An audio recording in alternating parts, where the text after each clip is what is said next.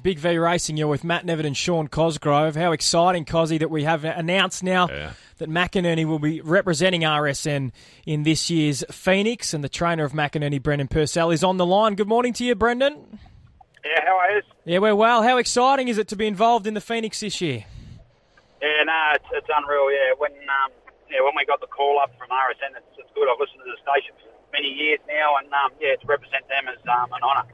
Now, Brendan, this is almost like a family affair because you sent him down to Tassie for a while to his son Blake, and uh, he seems to have got the dog like a best mate. He jumps when Blake loads him. Yeah, unfortunately, so he has to come over and do him all the time for bigger races. But um, yeah, he reckons he does. But yeah, I think he just had the luck. But anyway, um, yeah, he'll come over on um, Phoenix night and handle him again and keep, keep it going like we have been. Did you send him to Tassie just to give the dog confidence? Yeah, that, that's it. He sort of, when he was younger, he um, was a bit always tardy early, and he used to sort of want to get off the track, and he was getting belted around a bit at Sandown in the Meadows. So it was just a idea to send him over there. Hopefully, he'd get a bit of confidence, and um, yeah, he just just turned him around. But before the Melbourne Cup Series, Brendan, he was in great form. He was on a winning run, and then he, he finished uh, second in the Top Gun. Um, it just didn't go to plan uh, in his Melbourne Cup heat. How is he at the moment? Did he need a bit of a freshen up after that sixth place finish in the heats? Yeah, I, I don't think it was um, anything wrong with him or anything. It was just the way, like after 50 metres, he was in trouble in that race. You're not going to get knocked over and sort of be back near the rear and make any ground up on the dogs that you're racing against like that. The draw wasn't a good draw. Um, yeah, no, so look, I mean, he, he, he's fine, the dog. We, we are freshening him a little bit. We're not probably won't race him now to the Phoenix. Um, we'll keep him up, up to the mark. We'll give him a trial and all that sort of thing and a few trips to the beach and, um, yeah, just keep him all happy and um, get him ready for that race. Hey, Brendan, I reckon the greyhounds would be more fun than the harness racing, wouldn't they, at the moment? Uh, yeah, a, lot more fun. Yeah. How long were you involved in the harness for?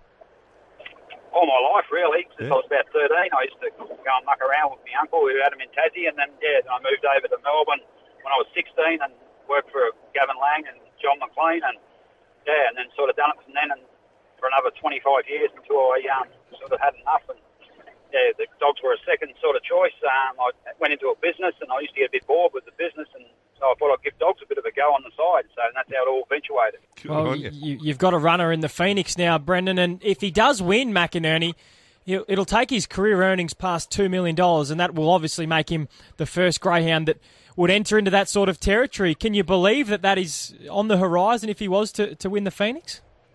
Yeah, no, it's crazy. The, the money now in dogs is just unbelievable. Like, um, yeah, like there's that many now up to a million, and um, yeah, like, like one day some, a real good one's going to come along and it'll earn four or five million, I reckon.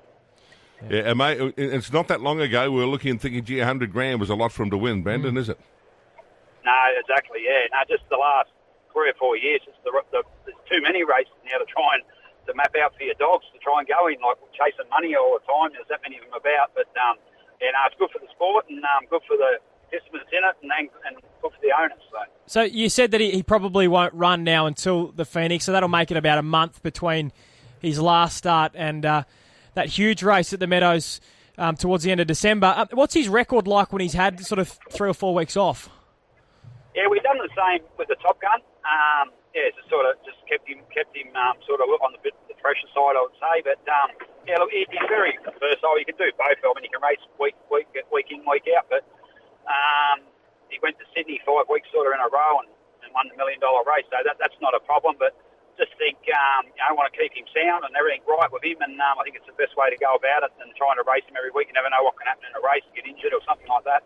Um, we want to be there on the 17th, so that, that's the plan anyway. Well, it's exciting. We can't wait to see what he can do. He's representing RSN in the Phoenix in a couple of weeks' time. Uh, I'm sure we'll catch up before then, Brendan. Congratulations, and uh, we look forward to seeing what he can do at the Meadows. Yeah, no, thank you very much for that.